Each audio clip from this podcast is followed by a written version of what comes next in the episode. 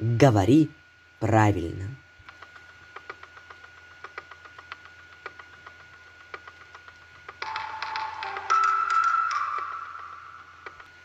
Номер один. Договор, договоры, договоров. Пожалуй, самый распространенный случай неправильной постановки ударения. Есть мнение, что ударение на первый слог ставят те, кто использует слово как профессиональный термин. Не верьте им. Правильный вариант только один. Давайте рассмотрим такую фразочку для запоминания. Чтобы вдруг не вышел спор, заключите договор. Номер два. Каталог. Здесь, как и в предыдущем случае, есть единственно верный вариант произношения. Правильное место ударения в слове на звук «о» при любых значениях слова. Исключений нет. Фраза для запоминания. Подарок выбрать мне помог один хороший каталог. Номер три. Квартал. Некоторые уверены, когда речь идет о городском квартале, ударение следует ставить на второй слог, а когда о четверти календарного года – на первый. Однако словари гласят, что в обоих случаях ударение падает на второй слог. Фраза для запоминания. В бухгалтерии «Аврал» завершается квартал. Номер четыре. Звонит, звонишь, звоните. Тут предлагаю запомнить раз и навсегда. Ударение падает на второй слог. Например, филологу никто не звонит, филологу всегда звонят. Это такая интересная фраза для запоминания.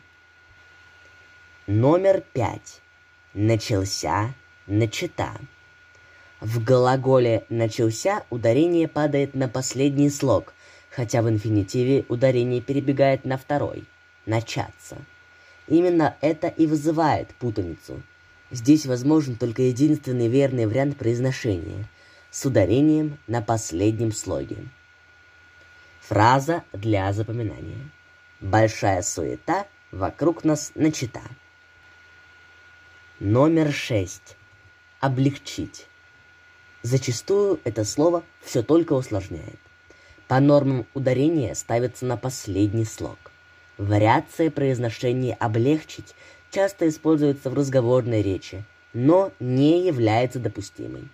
В данном случае словари дают один, единственный верный вариант произношения.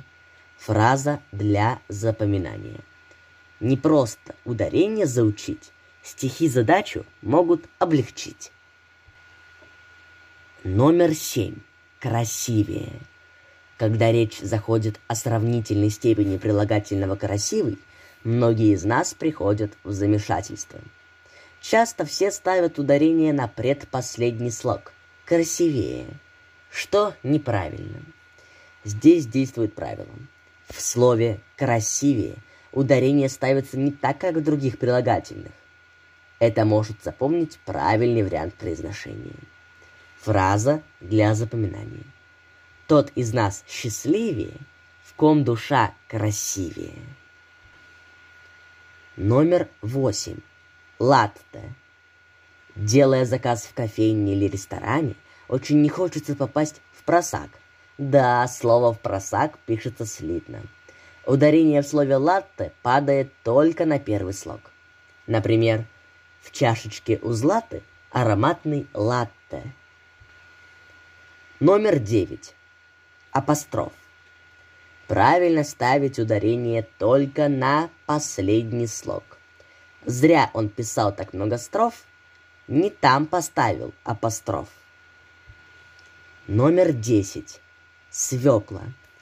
Несмотря на то, что буква «ё» в русском языке всегда ударная, это слово часто вызывает вопросы. Ошибка возникает из-за того, что многие пишут его неправильно, через «е». Запомните, Свекла всегда пишется и произносится через букву Ё. Других вариантов нет. Я, ребята, не свекла. Я, ребята, свекла.